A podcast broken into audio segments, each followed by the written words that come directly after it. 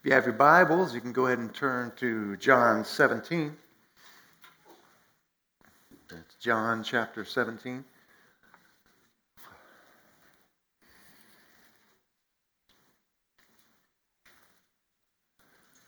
Before we start, I want to take a special moment to pray this morning. Sean mentioned earlier he'll be preaching later in the week a uh, sermon on the sanctity of life.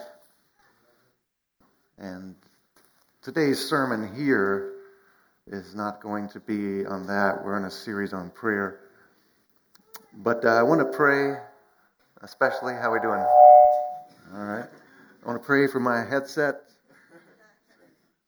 Uh, but I just want to pray uh, for my brother this week as he preaches. Here's my experience personally when you preach against such a great evil, when you do something in your life against Satan, he is going to come against you.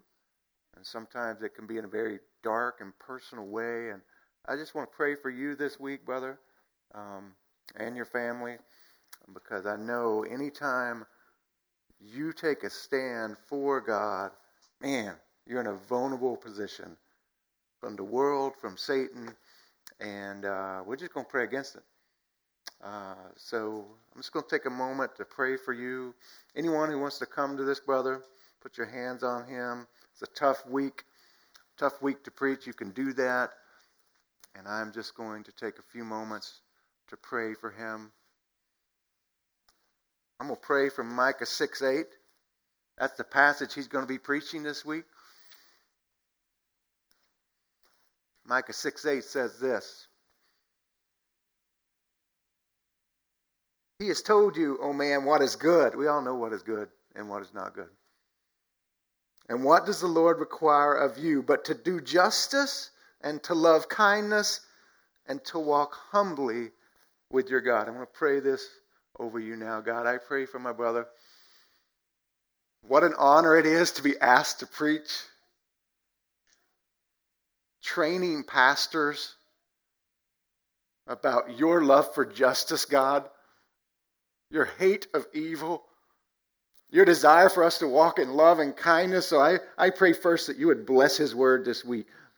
He's preaching for the unborn, those who have rights but often no defenders, the vulnerable, the voiceless, little ones that you love. So I pray for that message to take heart this week, and then I pray for my brother.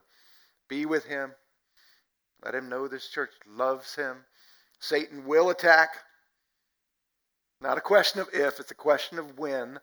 And I pray that you would give him a special fortitude, a strong faith, and a deep, abiding joy in Jesus. God, Jesus has overcome. Jesus has won the victory. God, we could pray all day for these things, but we want to get to your word. But hear us, God, by your Spirit. Come to Dana. Come to the kids. Rescue them this week, as it will be a hard challenge to stand up for the unborn and against evil. And as he stands for those who are born in impoverished situations and hard situations, guard his heart, guard his faith. I pray this in Jesus' name. Amen. Amen. Amen.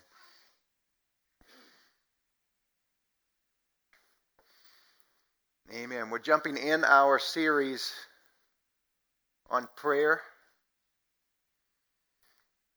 coming from John 17. And this week, the bookends of my passel of children's both have birthdays. And so we had uh, kind of a traditional birthday party for my six year old. And Asa had some friends over from the neighborhood, had some kids from TCC who were nice enough to come over, and they did all the normal kiddie stuff. They had games, we had cake, we had a pinata. We had our YouTube moment, and one kid was on the pinata with a bat, right? And he's just swinging away, and these poor kids, I don't think he played much ball, but he, he didn't hit it. And he, he, he missed it pretty bad. And right when he missed, a younger girl, probably three, was walking by, the bat went like this in slow motion. Everything slowed down. It went and just missed an inch from leveling her. So praise God, nobody was hurt. But uh, some kids did bring some gifts over, right? And uh, I've been to a lot of kiddie birthday parties, and I've never seen this. Uh, one kid brought in a glass canning jar with something in it to the to my six year old's birthday party. And I thought my thought was, man, what is what would a six year old put? Is it a frog? I mean, what what is it? Uh, is it a train, an old train? You know, they stick in there and like, here's my gift. It's an old train. So I was really perplexed by that. And I went over, and it turned out it was canned pickles that this six year old had brought my six year old. And so I went to my son Asa and I said, What's up with this? And he began to tell me, he's like, Oh, yes, these are hot rod, uh, red hot, red hot pickles, cinnamon. And you begin to tell me the process of how these things were made. You put them in the oven, it takes two days, and you add these. He's never made them. I'm sure of that. How do you know all this? Well, it turns out for months, this one friend of his, who's a special friend, they don't see each other now because they go to different schools, but they went through preschool together in the trenches, the grit and the grind of preschool. And for months, this sweet child would bring in these pickles, and he and Asa would just sit there and eat them. And so he was so thoughtful, even though he hadn't seen Asa in months. Among all the space toys and the Legos and the cars, there sat one thoughtful jar of pickles. I thought, man, that's the kind of friend you want, right? Tried and true friends are going to do special things. And in today's text, in John 17, as we focus on prayer together, we see Jesus praying for his people, for his friends. And one of the most special gifts you can give your friends in your life is thoughtful, biblical, gospel drenched prayer. And we see this. Today, Jesus pleads for his friends, for his disciples, to his Father. And in their most desperate moment, Jesus cries out, Holy Father, keep them, keep them in your name. Keep them in your name. So today, what we're going to do is just look a little closer at John 17 see how Jesus prays for his friends. This will encourage you in a couple of ways. One, it should encourage you to know that the God who spoke everything into existence, who created the world, Jesus himself, is praying for you. That should be encouraging. But also, it should challenge you to pray in a biblical way for your friends, your people, especially in this church. So let's look at this text together. We're going to start in verse 6. We've been preaching through this. We've done the first part. If you missed it, sorry, but we're starting in verse 6. Hear the word of the Lord here. This is Jesus praying to God the Father. He says, I have manifested your name to the people whom you gave me out of the world. Yours they were, and you gave them to me, and they have kept your word. Now, they know that everything that you have given me is from you, for I have given them the words that you gave me, and they have received them, and have come to know in truth that I came from you. And they have believed that you sent me. Verse 9 I am praying for them. I'm not praying for the world, but for those whom you have given me, for they are yours. All mine are yours, and yours are mine and I am glorified in them. So, first question here who does Jesus pray for? What are the marks of someone that Jesus is praying for here? The text gives us several of them. First one is those given to him by the Father. You'll notice in this text, Jesus is praying specifically for those given to him by the Father. One of the most striking features of this text is that there's a lot of transactional language. Hopefully, you heard it as I read it. The Father has given the Son, there's been a transaction there, It's given the Son, the great shepherd, a specific people to keep. Listen again, verse 6. The people whom you gave me. Again in verse 6, you gave them to me. Verse 9, those whom you have given me. Then he says it negatively. I'm not praying for the world. It's a complex statement. Obviously, some will be saved out of the world, but there's a special pastoral way that Jesus is praying for those whom the Father has given me. Verse 10 All mine are yours, and yours are mine. You can see the nature, there's been a transaction here. On the eve of his crucifixion, we see Jesus intent on praying for a special people selected by the Father. These were his followers, elected by God for salvation. To these people, in verse 6, Jesus manifested his name. Verse 8, gave God's words. Indeed, at the beginning of the book, John opens up in the first chapter, and Jesus is called the Word who became flesh. Meaning, Jesus is the apex of God's revelation. And he is revealed specifically to those God has given Jesus to shepherd and to save. The Apostle Paul talked about this in Ephesians 1. When he thinks about this, he thinks of God choosing people to give to the Son, and this makes Paul begin to praise and to worship. Listen to what he said. Ephesians 1. Paul says, Blessed be the God and Father of our Lord Jesus Christ, who has blessed us with every spiritual blessing, even as he has chosen us. In love, having predestined us then what does he say? To the praise of his glorious grace. Writer Fred Zaspel says this In the face of our rebellion and against our senseless, sinful determinations, he purposed better for us. For reasons known only to him, he chose to save us as trophies of his kindness and grace. Overlooking others, he has favored us in the very greatest way possible, revealing himself to us in love and allowing us to know him. Praise belongs only to him, and a right recognition of his glorious election makes us eager to render it to him. It's a hard saying that the Father gave some people to the Son. It wasn't so hard that Jesus didn't recognize it and didn't own it. And he talked that way. There's a lot to ponder from this notion of the Father giving a people to the Son. But instead of just thinking this week, I would like to call you to action. Follow Jesus. Will you pray to the Father on behalf of those who were given to him, that he gave to the Son? Will you pray this week for your friends in this church who were given to Jesus by the Father? You can start like Paul. He simply praised God when he thought, oh, God gave us certain people to be shepherded by the Son. Apostle Paul just praised God. Said, Thank you. You can start there. Now, who does Jesus pray for? Those given to him by the Father. They're also described in another way in this passage, if we keep reading, as those who know and believe. These are people you can be praying for, those who know and believe. Look at verse 7 and 8. Hear the language. Now they know that everything that you have given me is from you. For I have given them the words that you gave me, and they have received them, and have come to know in truth that I came from you. And they have believed that you have sent me. He's praying for those who know and believe, knowing and believing.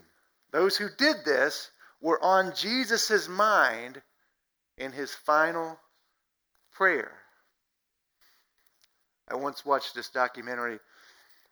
It's a film called Man on Wire. Sounds like a strange planet comic, but it's not. It's the name of a documentary.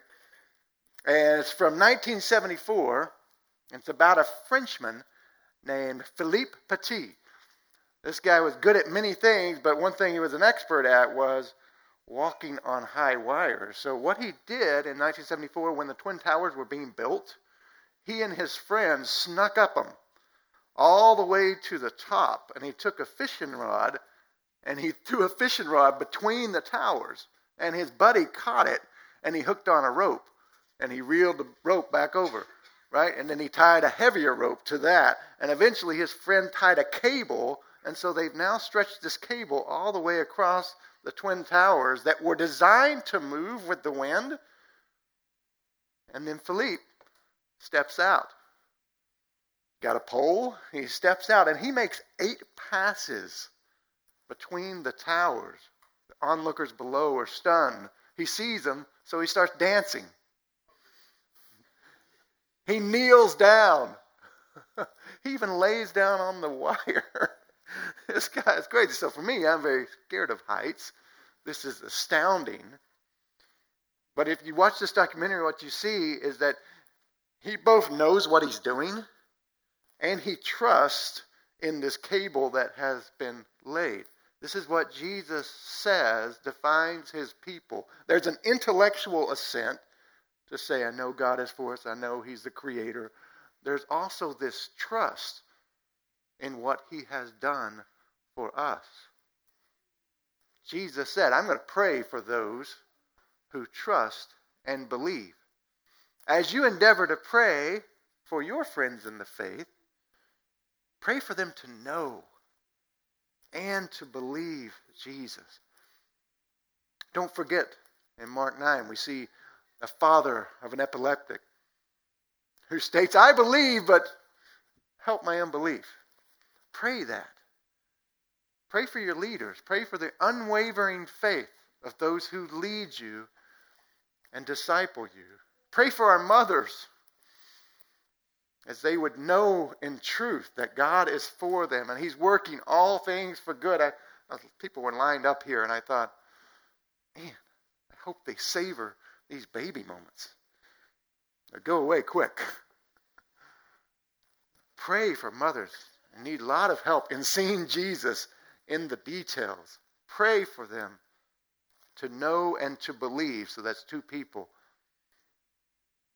that we see Jesus praying for those given to him, those who know and believe. Here's one more it's those who obey. Jesus is praying specifically for those who obey. I get this from the end of verse 6. He says, Yours they were, and you gave them to me, and they have what? They have kept your word. They have kept your word. Obedience, turns out, is a big deal for Jesus. We might have the impression, even in our popular culture, that Jesus is all about forgiveness, which he is, but he would never demand anything. But that's not the biblical picture. Jesus takes obedience to his words very seriously. Earlier, John chapter 8, verse 51. Jesus says, Truly, truly, I say to you, if anyone keeps my word, he will never see death. See how seriously he takes it? Also, promises he makes are wrapped up in following him in word keeping. John 14, 23. Jesus said, If anyone loves me, he will keep my word, and the Father will love him, and we will come to him and we will make our home with him. That'd be a nice thing to pray for your friends, wouldn't it? God, come and make your home with them.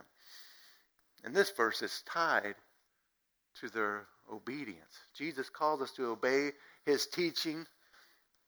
That's challenging. For any of us who've tried, the challenge with obeying Jesus, as you quickly find out, it's nearly impossible. Right? It's very hard. As we seek to keep His word, we're reminded that only Jesus achieved perfect obedience, right? I read an article recently. A guy named Micah McCormick. And he urges us to reflect on Jesus' obedience as we're trying to obey Jesus, right? It may not be a natural thing. You might want to think about how great you are. I can do this, I can do this.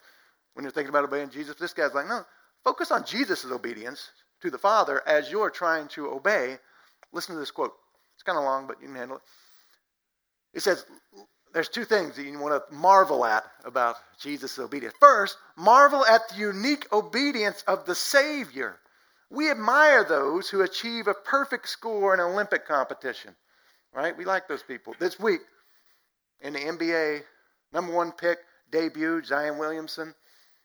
He did something nobody's ever done before. He went four for four in his debut, first try, four for four from three point land. Nobody's ever done that. Everybody's talking about it on the sports channel because we admire those people who have perfection. Micah says, But how much more should we marvel at the God man who waged a lifetime of warfare with Satan and sin and did so in perfect obedience?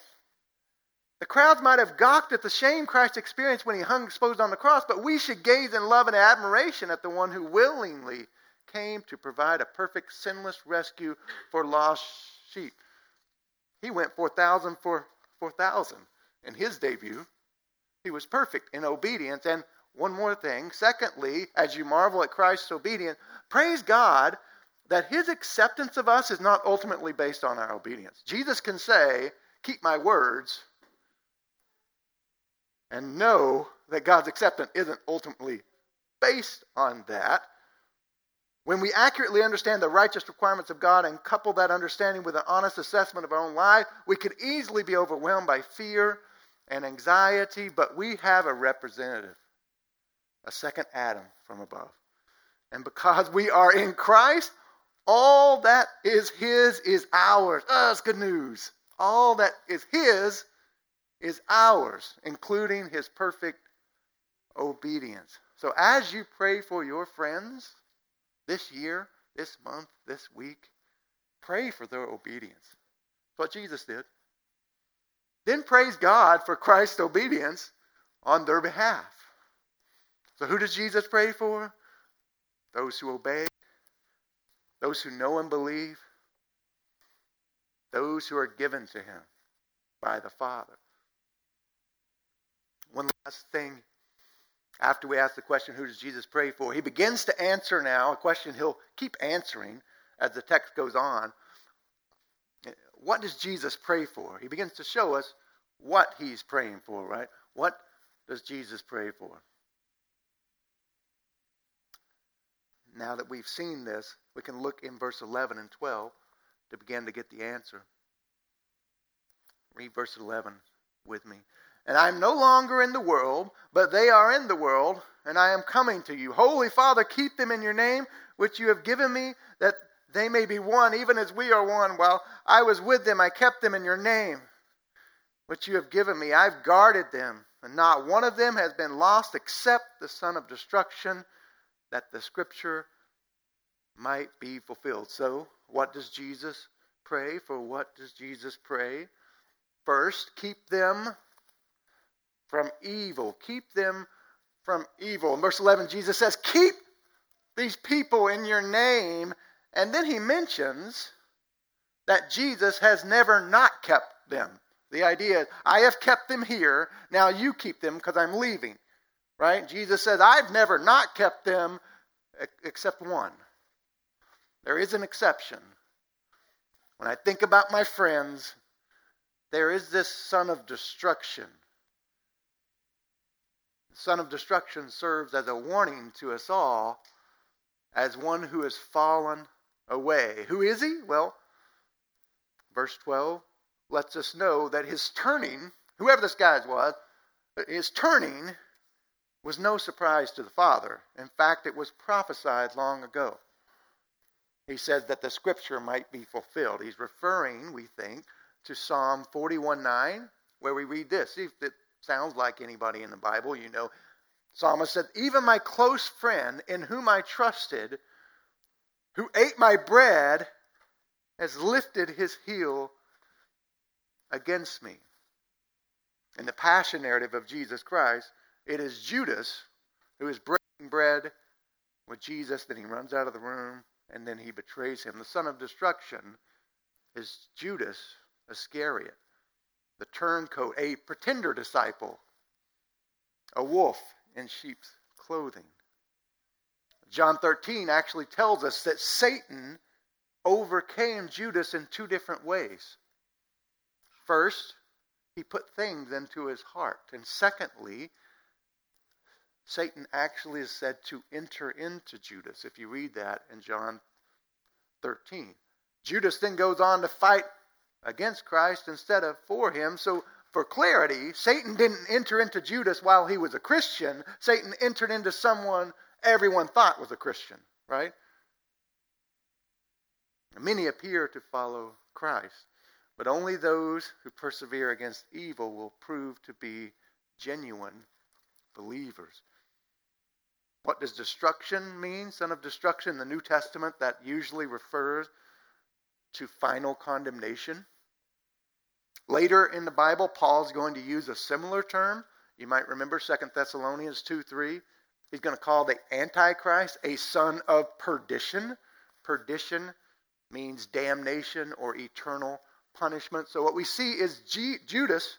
Judas is a pattern of an evil person like the Antichrist who will always be against Christ and his purposes and his church. And as sure as in chapter 17, 2, Jesus says, All who come after me are given eternal life. Those who follow Judas and Satan are doomed to a certain death. Even as the Son now prays in the garden in chapter 17 for the Father to protect his people from Satan, Jesus knows his death actually ensures the very protection of those he's pleading for. Here's something interesting if you if you care about biblical prayer. This prayer in John 17 is Jesus' last and longest prayer that we have. But a few chapters earlier, we actually see him praying to the Father again, and this time we see the Father answer him. That happens in John 12. Both of these prayers in John share something in common. If you're looking for patterns in Jesus' prayer, here's the pattern you see in John. They're both really serious about the reality of evil. All right? Listen to this John 12, 28. Jesus prays, Father, glorify your name. I don't know what he's expecting, but God spoke to him right there.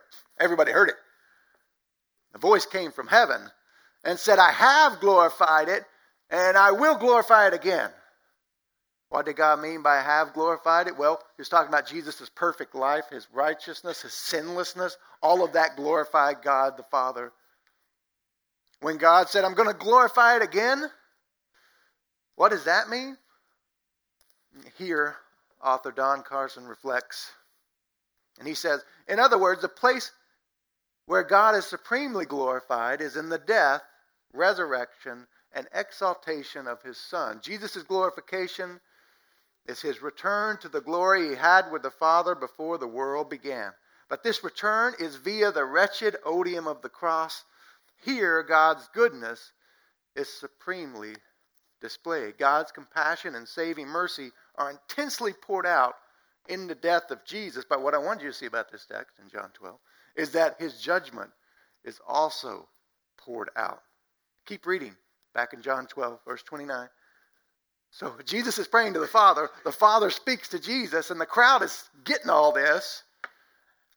And it said the crowd that stood there and heard it said that it must have thundered. It was so impressive. Others said, No, no, an angel spoke to Jesus. Jesus answered and said, Look, this voice has come for your sake, not mine. Verse 31 is key. Now is the judgment of this world. Now will the ruler of the world be cast out. And I, when I'm lifted up from earth, will draw all people to myself. And he said this to show him by what kind of death he was going to die. So if you're following, what does this mean? In what sense did the death of Jesus cast out the ruler of this world?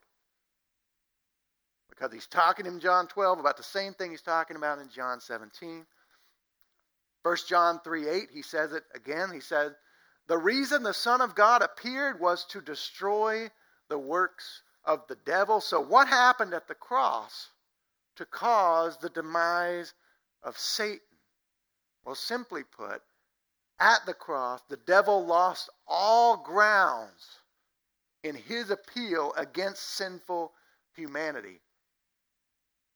All who once stood unrighteous and could be accused now stand covered with the righteousness of Christ if they have faith and repent. Jesus is the sacrifice for our evil. Satan can no longer accuse God's people. He can. He looks like an idiot if he does it.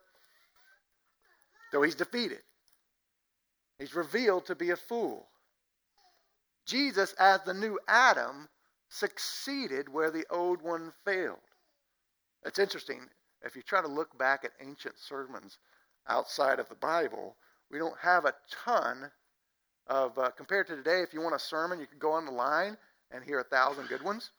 If you want to get early sermons, it's harder to find them in the ancient world. But we do have one guy who cranked out a lot around the uh, AD 300 year. Um, famous preacher back then, John Chrysostom. And I, I, read a little sermon from him online. And uh, he was talking about this point. Here's what he said about the defeat of Satan. He said, Do you see how the devil is defeated by the very weapons of his prior victory? Think back to the garden where the devil attacked Adam and Eve. The devil had vanquished Adam by means of a tree, the fruit, right? Christ vanquished the devil by means of the tree of his cross. The tree revealed Adam in his weakness, laying prostrate, naked. Lo, the tree of the cross manifested to all the world the victorious Christ, naked, nailed on high. Adam's death sentence passed on all who came after him. Christ's death gave life to all of his children. As we collect ourselves back in John 17, it's amazing to see Jesus ask the Father to keep his friends from evil by the power of his own death. Think about that. Very rare you pray, God, keep these people from evil by my death. Jesus knew exactly what was coming, and he still asked for it. Now, what does that have to do with prayer? Well, think back to the son of destruction for a moment, Judas, the one Satan overcame.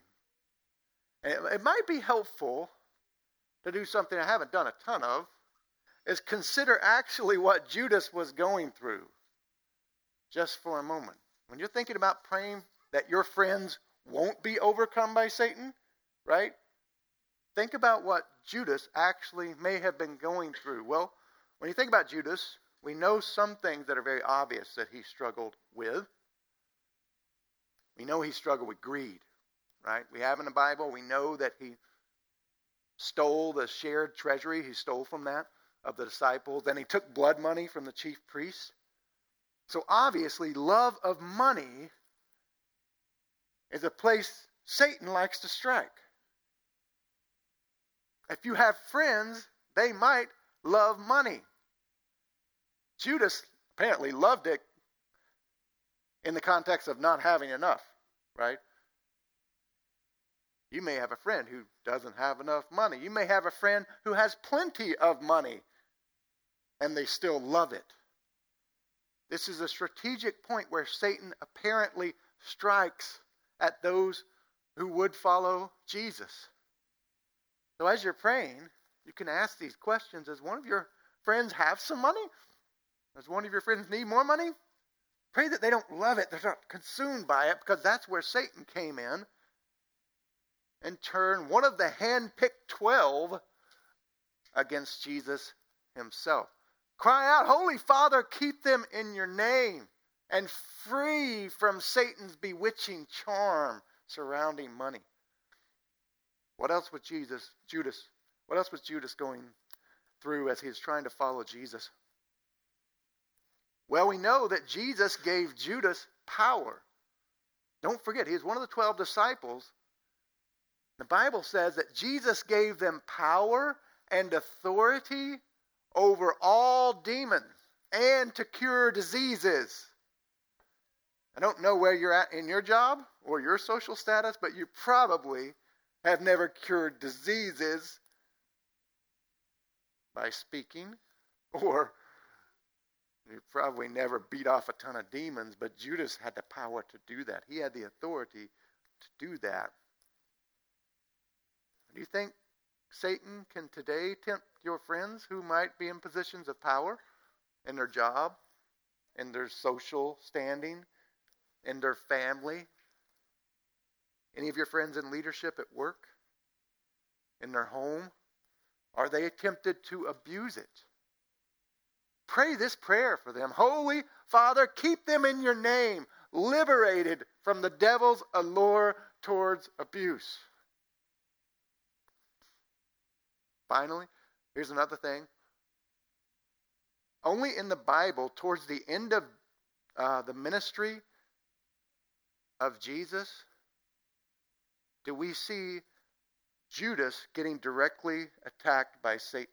It was at the climax of what Jesus was trying to do, and he told his disciples, I'm going to go to Jerusalem, I'm going to end this. That was kind of scary for them. They didn't quite understand it. And it was at that moment that Satan attacked him. As Jesus revealed, he's marching toward his death. You think Judas may have had a little anxiety there? I would have. Did he have fear? Did he have panic, restlessness, or worry? Wouldn't surprise me at all. Do any of your friends struggle with anxiety or other mental illnesses? I'm sure you have friends that face these same challenges. You think Satan might want to pick that strategic point to attack? Pray against that. Pray like Jesus Holy Father, keep them in your name. Forbid Satan from using mental illness for his evil. These things, money, power, mental illness, they're morally neutral, right? They're not good or, or bad. They, they are. But they seem to be places in Judas's life where Satan could have used to strike. So we need to pray that he wouldn't by the power of Jesus.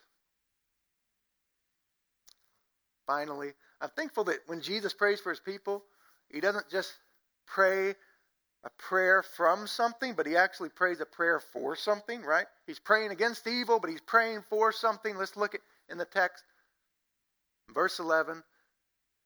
He's praying that God would keep them for unity, for what he calls oneness. Verse 11 Holy Father, keep them in your name, which you have given me, that they may be one, even as we are one. The basis for unity among believers is nothing short of Trinitarian love, specifically between the Father and the Son. The divine family bond is meant to be our aim. It's so hard for us to envision the depth of this holy love between the Father and the Son. Why is that? What's because every example here on earth of fatherhood is broken is tainted, not perfect.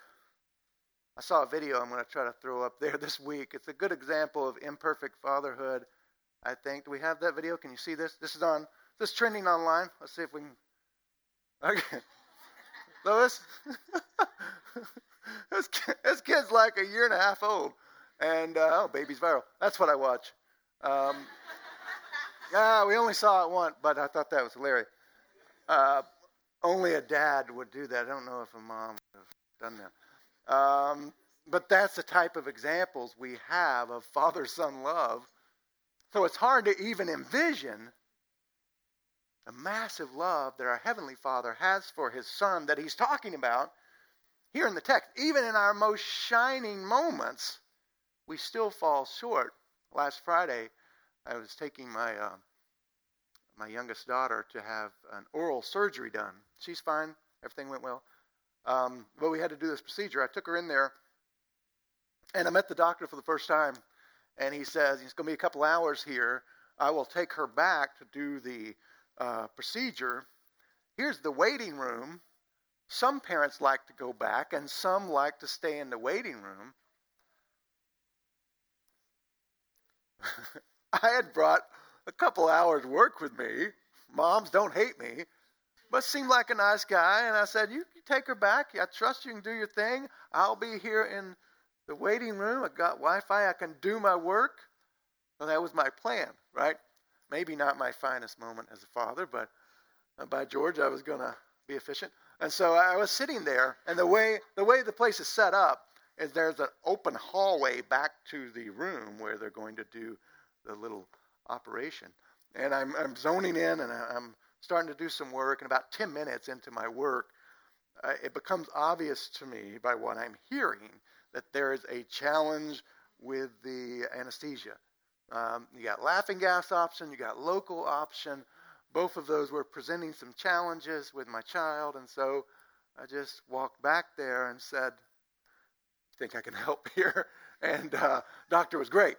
He said, "Yes, I think there are some things you could do." So I, I walked around with my baby there and prayed for her, and uh, we we got all settled down. We got in a chair, and I just sat there and held her hand, and two different people were doing really technical stuff that I didn't know how to do. I was just there talking to her, stroking her hand, telling her I love her, holding her hand. And I was thinking to myself, this, what I'm doing at my tender best moment here is less than father son love, right? But it's not more than what God is asking me to do for those I am to be one with in Christ, according to this text. Right? Our most tender moments are the type of care He wants us to have for one another. Keep them in your name, which you have given me, that they may be one, even as we are one. Later in the gospel, in this chapter, he tells us what's at stake in our one another love that he's praying for. Here it is. Bump down to verse 21. You can read. Prays the same thing again. God, may they be one, just as you, Father, are in me and I in you, that they also may be in us, so that, here's the ultimate end, right? So that the world may believe that you have sent me. Oh, that's what's at stake. Verse 22 the glory that you have given me, I have given to them, that they may be one, even as we are one. I and them, you and me, that they may be perfectly one, so that the world may know that you sent me and loved them, even as you loved me. What's at stake is nothing less than the saving faith of the world, right? Some of us over Christmas got together and we read through David Platt's book, Something Needs to Change, and then we got together and we talked about it, and it was a real blessing. if you ever read that book, one of the questions you walk away with is what can I do to impact the vast lostness in this world? I think Jesus might say step one, love people in this church as the Father has loved me. That's what he's praying for. That's what he's praying for there. It's not all we have to do. Perhaps that's the best place to start. Why does this matter for your prayer life? Let's call on God to build up your friends into being people who love divinely. Look at Jesus' relationship to his Father. Father was present. The Father assured him. The Father affirmed his purpose. The Father was on his team. The Father listened. Pray for that in your friend's life. May they love like that. Pray for that in your children's life. May they turn into those type of people. Pray for people in this church to love each other with a God to Jesus type of love. It's not natural. It has to be spirit spurned. Who did Jesus pray for, those given to him by the Father, those who obey, those knowing and believing. What did he pray? Keep those people from evil. Keep us from evil and keep us for unity. Let's pray together.